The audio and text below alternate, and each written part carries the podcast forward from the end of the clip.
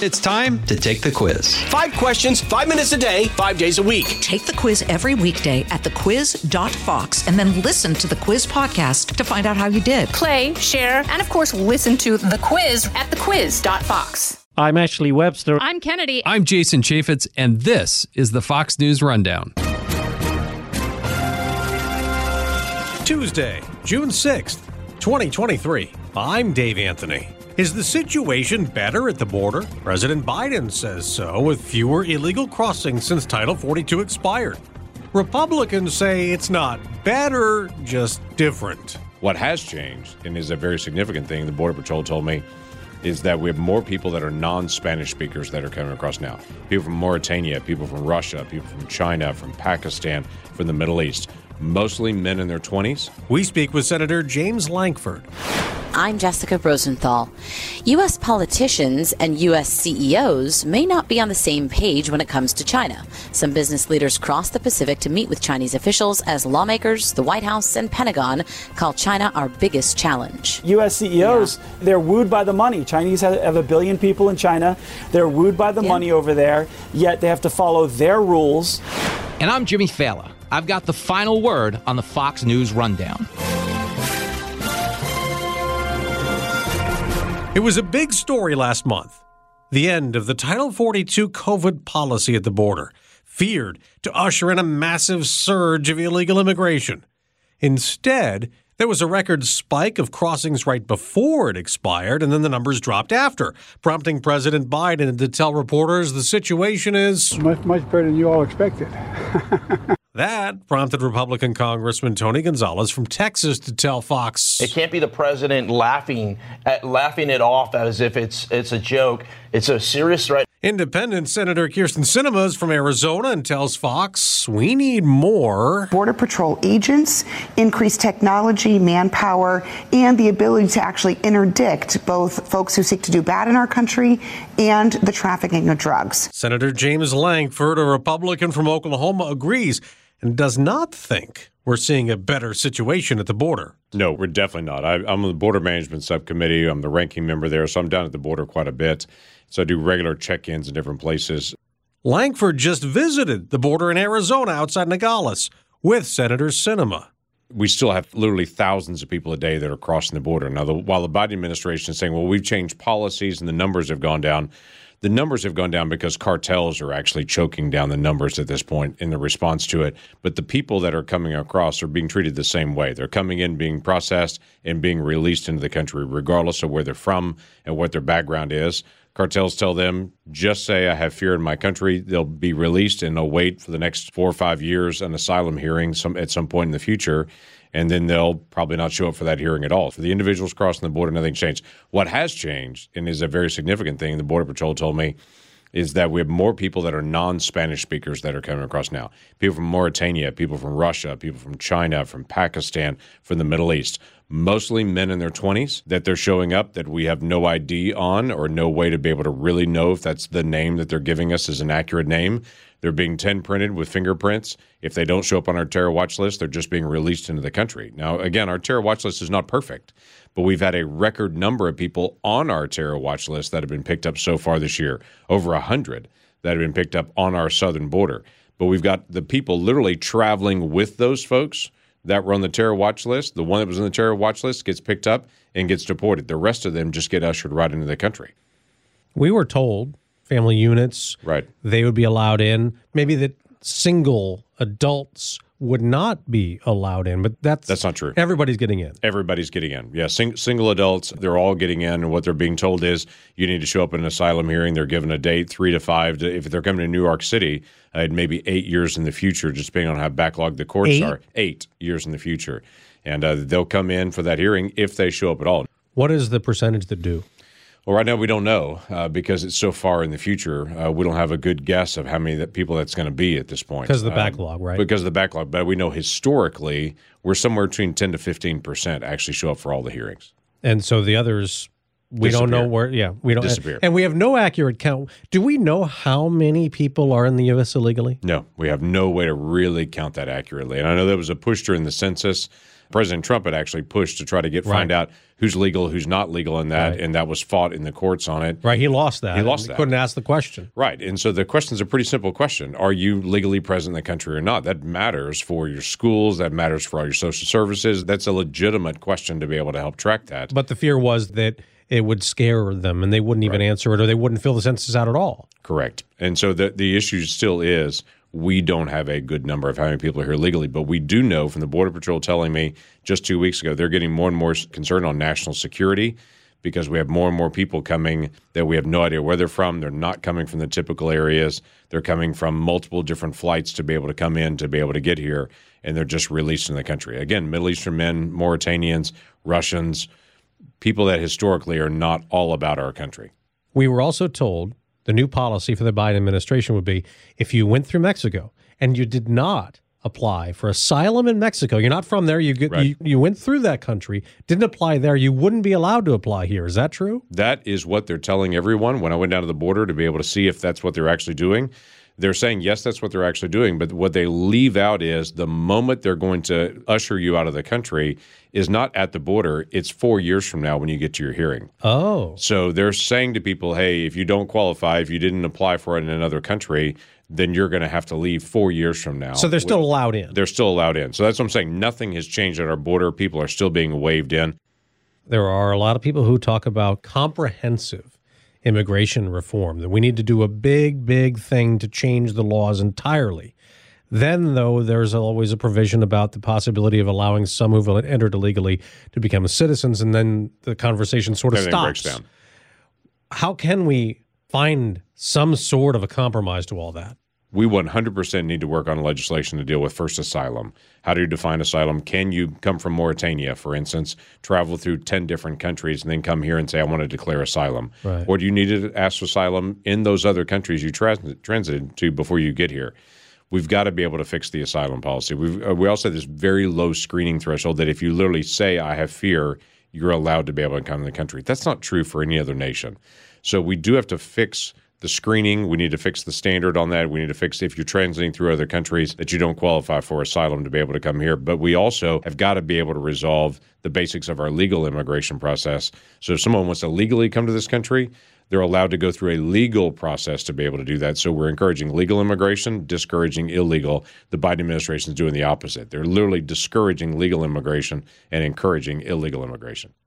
Last week, Congress approved and then President Biden signed a bill to resolve a debt limit crisis, allowing the U.S. to borrow more money ahead of a looming default. We averted an economic crisis, an economic collapse. But some of his fellow Democrats voted against the president's compromise with House Speaker Kevin McCarthy, who tells Fox he was able to rein in federal spending back to 2022 levels and then capping future increases. It's not perfect, but it is a beginning of turning the ship. Now we've got to do the rest of the job. But some of his fellow Republicans voted against the compromise, including Senator Lankford.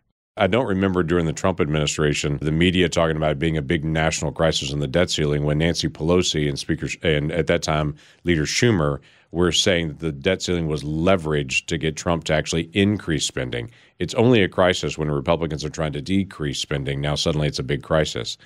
I voted against it because I didn't feel like it actually decreased spending. We have to take seriously what we're actually doing in debt and deficit in this nation. The particular deal does slow down the spending, but doesn't decrease spending in any single year. If you go back to 2011, when there was a Republican House, Democrat Senate, Democrat president, exactly the same as it was now, that debt deal that was done in 2011 actually reduced spending the next two years. Spending went down in real dollars. This one, spending goes up in real dollars for the next two years. It just goes up slower than what they were anticipating. That's not going to really fix our debt issues. We've got to have adult conversations about what we're spending, what we're doing, and prioritize the things we should be spending on national security, infrastructure, our roads. There, there are key things government should be doing. Do those things well, and other things we've got to sunset and to say we, we can't afford to do that right now. When I bring out this federal fumble book that I do every year, I highlighted 50 different examples and said, someone explain to me why this is a government priority of doing a butterfly study in Germany where we hired a Swedish scientist to study butterflies in Germany. Why is the United That's States actual federal that dollars. Actual federal dollars from tax dollars that were done to do that. Why are we doing that? We did a colonial sound study in Mexico where we're studying the effect of cannon shots and everything else in colonial Mexico that we paid for. We paid to study the secret language of butchers in Paris. That apparently they've had a secret butcher language since the 13th century. So, uh, okay, why but- are we funding? Correct. If a French university wants to be able to study the secret language of butchers, I'm all in. That's fine for them to do that. Why are we funding that? How does that get in the budget? Well, a couple of ways. Uh, one is it slips into giant omnibus spending bills that literally no one has read, that someone will have something that they want to do and they'll just stick it in there either as an earmark or some additional grant that they put in there. And the other way is they'll give to different agencies, basically walking around money to say to some agency person in the State Department, hey, if you want to be nice and you're developing relationships, here's some money that you can do to be able to pay for it. What would you do to rein that in, to stop that from happening? So a couple things need to be done. We've got to do appropriation bills one at a time. You can't do omnibus bills. No one has read it. No one's reviewed it. There's no They're oversight. Thousand pages Correct. or more, right? Thousands And you get a day or two to vote on it. Usually less than a day when those come up, and it's something that was written in the leader's office, and they bring out, and no one's gone through it. Last year was worst case scenario. There wasn't even committee hearings on a single bill last year. Who writes this stuff? So it's a mixture of committee staff, of individuals that are what we affectionately call downtown. Those are lobbyists and different groups. It may be someone from the administration that's saying, hey, we really want to spend money in this place. We're not going to be able to get this through an open hearing, so let's just put it into an omnibus bill. And they all get thrown together with no oversight. You find out weeks later what was actually in it. Three more Republicans are entering the presidential race this week. Former Vice President Pence. You have Chris Christie, who also ran in 2016, the former governor of New Jersey, and Doug Burgum, who's the governor of North Dakota. I don't know if a lot of people know Governor Burgum, but he's going to enter the race this week. So it's a growing field. Former President Trump is still the front runner. Ron DeSantis, the governor of Florida, is second in the polls. Do you have anyone that you support so far? I don't yet. I stayed out of the 2016 race as well and uh, didn't endorse anyone during that time period. I'll stay out of this one in all likelihood as well. But we've got a lot of voices that are out there. What's nice is Republicans, we have a very deep bench. We have a lot of people with good ideas and people that know how to be able to execute this. And it's been interesting for me just in my own state as I travel around a very conservative state of Oklahoma. About half the Republicans I talk to want President Trump to come back, and about half of them say, I'd like those policies, but I don't want that person again. I'm looking for somebody else. And so we're seeing a lot of folks running as the somebody else in this process, and the field will narrow down in the months ahead. We've got to have somebody with some knowledge and some insight and can actually bring some ideas to the page because the people I talk to more and more are moving from being angry about where the nation is to afraid of where the nation is. Immigration's out of control, budget's out of control, so many different areas. There are people that are saying, I don't know how this gets fixed in foreign policy and the chaos that the Biden administration's created worldwide. So somebody has to bring a set of ideas. And so for me, I'm always looking for a person who can actually bring ideas, who can solve the problems, and as a benefit, is a role model for our kids in the past. I'm, you- I'm, I'm a kid of the Reagan era. I loved ideas and role models. They go well together. Do you think that the party will unite behind whoever it is? I do. I do think the party will unite because we see the threat of Joe Biden, quite frankly. We've seen firsthand what, what has happened in the nation with our economy, with our world standing. We know the threats that we're facing. So we've got to bring somebody that can bring a different set of ideas to what we're actually dealing with right now. Republican Senator James Lankford from Oklahoma. Great to talk to you. Thank you very much for being here. It's great to visit with you.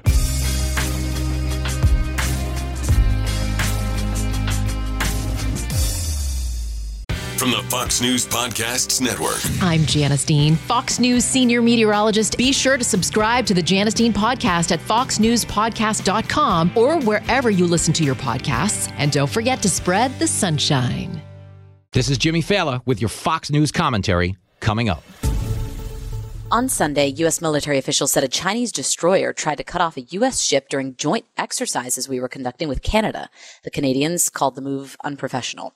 Last week, a Chinese fighter jet conducted what the U.S. military called an unnecessarily aggressive maneuver over international airspace.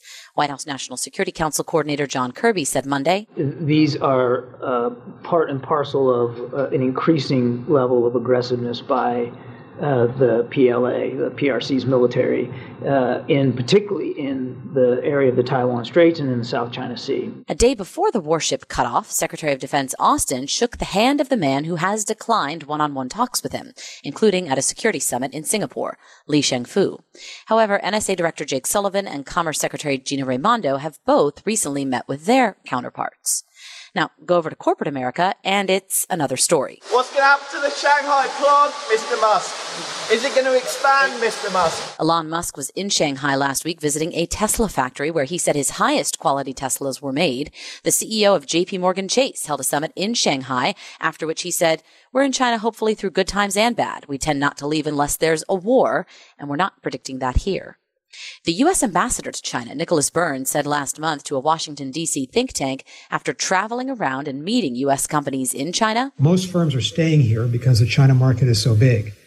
Um, but a lot of firms are delaying major investments until they can see some consistency in messaging and until they see maybe six, 12 months from now that the period of openness is continuing. And yet, lawmakers are feeling a bit cooler toward China. Earlier this year, President Biden highlighted the CHIPS Act and investments in American companies like semiconductor company Wolfspeed. Instead of relying on, on minerals made overseas in places like China, the supply chain will be here in America, here in North Carolina. It's a game changer. So while China is called a pacing challenge and we implement export controls on our tech exports, the CEO of Starbucks was in Beijing for the opening of the company's 6,000th store in April, praising Starbucks' 60,000 Chinese employees. The baseline of this, uh, it's China wooing American companies, and they're accepting the invitations. Ed Lawrence is the White House correspondent for the Fox Business Network. Uh, originally, last week, uh, Jamie Dimon, the JP Morgan CEO, uh, held a conference in China at the invitation of the Chinese, but held the conference mm-hmm. in China. It's a JP Morgan conference, and it attracted a number of very large CEOs. Elon Musk, Tim Cook of Apple has been to Apple, not in this particular meeting, but he has been there. The Starbucks CEO has been, uh, went last week uh, to this big conference. And it's China's chance to woo some of this big American investment in China. The problem is that the White House is basically saying there's no caveat on any American business leader who wants to go to China to do business with Chinese. There's no warnings coming from the White House at all. And, and critics are saying, well, wait a minute, look at what the Chinese are doing to us. How come there's no repercussions for what they've done? And, and that's what I asked um, NSC spokesperson John Kirby uh, last week. I said, basically, you've got all these CEOs that are going over there. Uh, you've got China wooing them, the U.S. not pushing back at all, and then you've got the Chinese still stealing intellectual property. There's no protections. The, the Phase One trade deal had protections written in it. China did not follow through on that. Uh, the U.S. has not enforced the enforcement mechanisms in the Phase One trade deal, and now the latest incident, we're seeing a Chinese warship coming across the bow of a U.S. warship in the Taiwan Strait, and this is after a Chinese jet flies across a U.S. jet in that same area. Again, no repercussions the Chinese are seeing, so they just keep moving forward as they try and steal our technology, as they try and steal investments and bring them to China away from the United States. And that's where critics have a big problem. Ed, what does it mean when the Secretary of Defense can't get a phone call returned from China's defense minister, but Elon Musk, as you just said, it, you know, is meeting with their foreign minister? It sounds like China is just going around D.C. and at the end of the day, money talks. Right, and the uh, Secretary Austin could only get a handshake in Singapore at the same time the Chinese warship crossed the front uh, uh bow of a mm. U.S. warship. So that sort of tells you exactly where they are. There was a State Department, I mean, a um, Defense Department spokesperson saying there was no substantive conversation between the two, just a handshake. Uh, so that's where the Chinese, you know, view us, pushing us back as we keep trying to go after them, and yet they're wooing all of this investment. So, you, you know, there are some restrictions uh, the U.S. has placed on exports, specifically in semiconductors. So you cannot, mm-hmm. in NVIDIA, for example, uh, the CEO of NVIDIA was in a, a conference in Taiwan. Chinese state media said he was supposed to meet with tech executives in China. Uh, NVIDIA is, is banned from sending their most advanced chips to China because of risk of the Chinese stealing that technology. As these media reports surface, NVIDIA would not comment, first of all, on the travel of their CEO But then a second uh, Chinese uh, media source saying that the CEO then decided to turn around and go back to the United States after his conference in Hmm. Taiwan. So clearly, there was a, a meeting, the intent for a meeting, the publicity happened about the meeting, and now the meetings is not going to happen. Uh, so, but this, you know, tells you the environment. The U.S. CEOs, they're wooed by the money. Chinese have, have a billion people in China. They're wooed by the money over there. Yet they have to follow their rules, and, and, you know that's what got have a lot of and that entails giving and that here. entails giving over our intellectual property in many cases that that's the deal right Exactly. you go to you do business in china and you, it, it might end up and very well has ended up as we've been told in the hands of the chinese military i mean there's no wall Yeah, between necessarily the right the business and the, Right. and the government side Right. Yeah, yeah. The Chinese Communist Party and State Council during their last session last month or the month before, they had a paper they put out, and in their paper it says that IP, intellectual property, is a strategic resource, something they can tap into to use. Uh, and build up their technology. So, yeah, the protections just aren't there for companies, but the money is. And, and that's the reason companies continue to go over there and, and try and play their hand at the Chinese game, uh, which, you know, eventually ends up losing. I, you know, I can go back an anecdote. Uh, my wife, her father owned a circuit board company in San Diego. Uh, the circuit board company was doing very well in the 80s, early 90s. Then the Chinese got into the circuit board industry. They started dumping the circuit boards on the market under the value of what his company was charging them for. They ended up going to a niche market of high end and eventually, you know, closed because they couldn't keep up with the Chinese dumping these circuit boards on the market. So this is what happens. You see a business opportunity as a CEO, you look at the short-term profits and in the long term, China then takes the product you're making or whatever you're doing, they mirror it, undercut you, and eventually that company, that industry goes under, or the jobs mostly shift over to China. Yeah, it sounds like we are trying to walk this fine line, right? We set these export controls on, on China, making sure they don't get their hands on certain tech, as you just noted in the uh, in the Chips Act, right? And and that is also, I mean, we just heard a bunch of AI experts tell Congress a little over a month ago, make sure when you do AI regulation that there are export controls on AI related chips. I don't know if we even know the answer to this, but it sounds like the lawmakers in DC and even and that includes both parties and the president, they're they're trying to to make this case, right? And business isn't listening. Yeah, that's the bottom line on this. And, and you know, you, you have to give some credit to Congress. They're getting in very early in this artificial intelligence space. Uh, you know, there's no regulations as of right now. There's many different avenues and ways this could go, and yet they're trying to say they see the danger going forward of artificial intelligence and want to limit our enemies getting control of some of that or all of that space. So you got to give them credit for that. Uh, on the other side of it, it is it's very difficult when you have you know CEOs just looking. And and the other thing is the Chinese; they're very adept at getting around some of these sanctions because in a number of cases you will see sanctions from the Treasury Department as technology has gone on companies exporting technology to China. Those sanctions then shut down those companies, and then you know three months or four months later you'll see other companies pop up that do the same thing. And then the U.S. Treasury Department will, will sanction those companies. It's like whack a mole. And Wow. bottom line is the technology does end up in China. Right.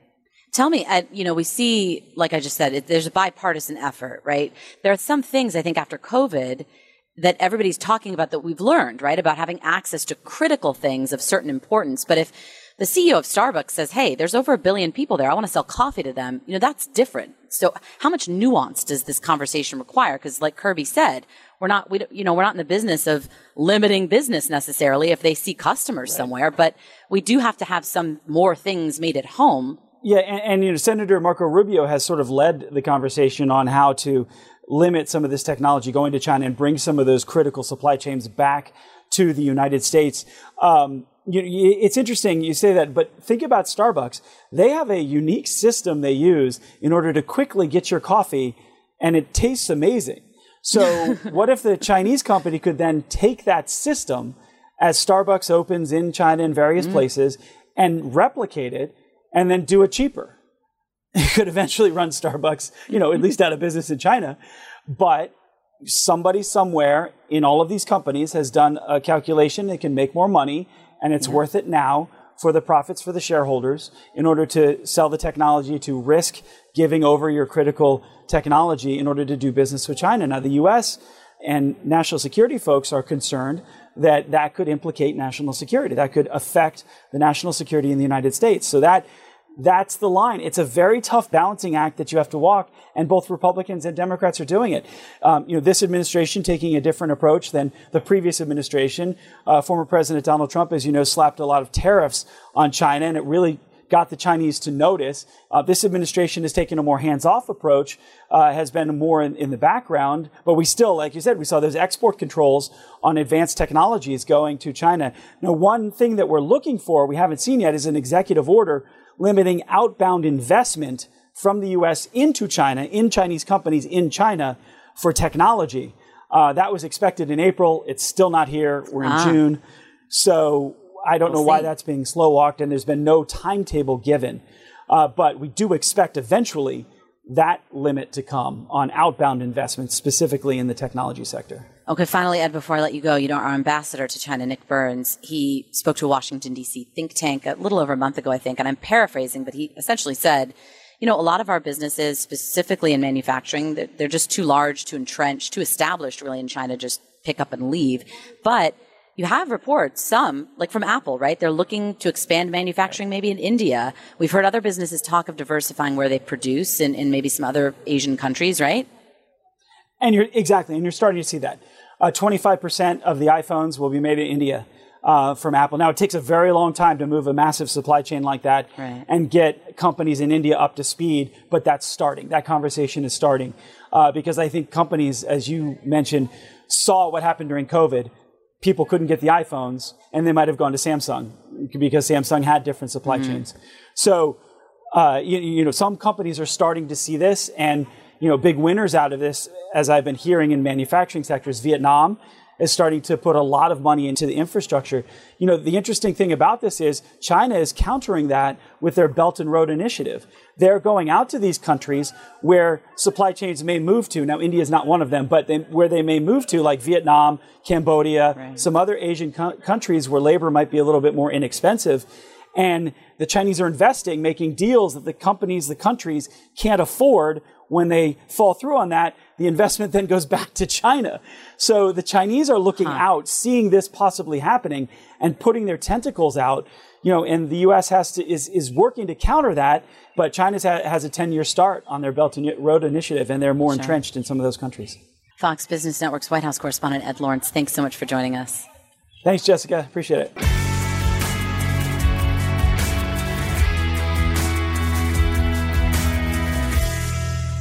I'm Emily Compagno, and this is the Fox True Crime Podcast, bringing you closer to the story than you ever thought possible. Subscribe at foxnewspodcast.com or wherever you download podcasts. These are the stories that keep you up at night. Subscribe to this podcast at foxnewspodcasts.com.